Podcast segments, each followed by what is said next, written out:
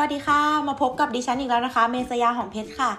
กับพาทัวร์เรื่องไทย ๆ นะคะ EP นี้ก็เป็น EP ที่ 2 แล้วนะคะ เป็นบทสรุปของนางกากี ซึ่ง EP ที่แล้วเราได้เล่าถึงเรื่องราวของนางกากีไปแล้วนะคะ แล้วก็เล่าถึงตอนจบว่านางถูกลอยแพไปนะคะ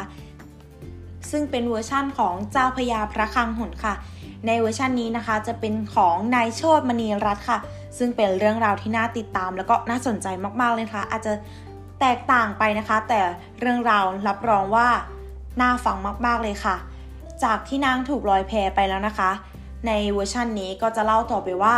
นางเนี่ยก็ได้พบกับนายสำเภาค่ะ แล้วก็ได้อยู่กินกับนายสำเภานะคะ อย่างสามีภรรยากันค่ะ จนมาวันหนึ่งนะคะ จนสลัดเนี่ยก็ขึ้นไปปล้นเรือนายสำเภาค่ะทำให้นายสำเภาเนี่ยเสียชีวิตลงนะคะ และนางกากีเนี่ยก็ถูก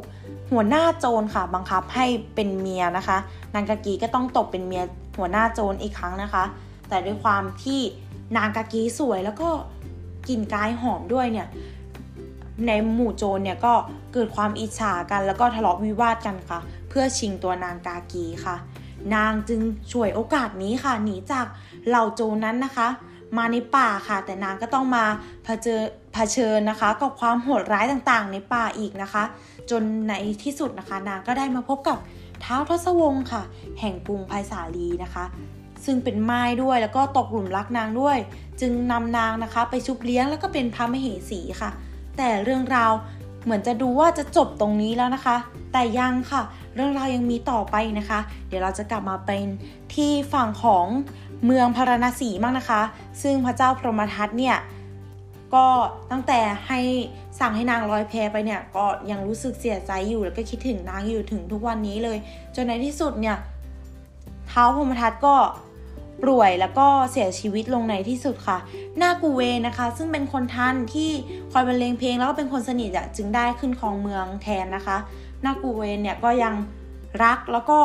หลงไหลในความงามของนางกากีอยู่นะคะ จึงได้สืบข่าว แล้วก็ส่งสารนะคะเพื่อไปขอตัวนางกากีเนี่ยกลับคืนมานะคะ ในฐานะพระมเหสี แห่งเมืองพาราณสีค่ะ แต่เท้าทศวงศ์นะคะ ก็ไม่ยินยอมค่ะ จึงเกิดมีการทำศึกค่ะ ชิงนางในที่สุดนะคะ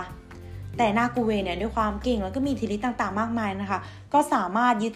ครองเมืองไผ่สาลีได้นะคะ แล้วก็นำตัวนางกากีเนี่ยกลับมาเป็นพระมเหสี ครองเมืองพาราณสีสืบต่อไปค่ะ ในเวอร์ชั่นของ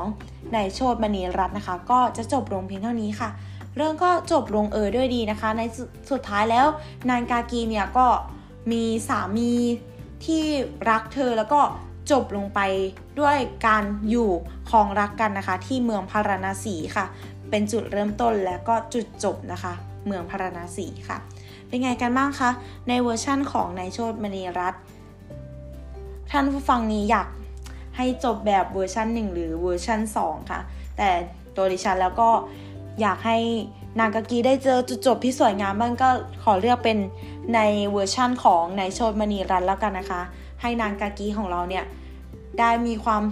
สุขบ้างนะคะ เพราะว่าเธอเจอวิบากกรรมมามากเหลือเกินค่ะ ซึ่งต่อไปนะคะเราก็จะไปพบกันใน EP ถัดไปนะคะ เป็น EP ที่ 3 ค่ะ ซึ่ง EP ที่ 3 นี้นะคะ เราก็จะเล่าถึงนะคะ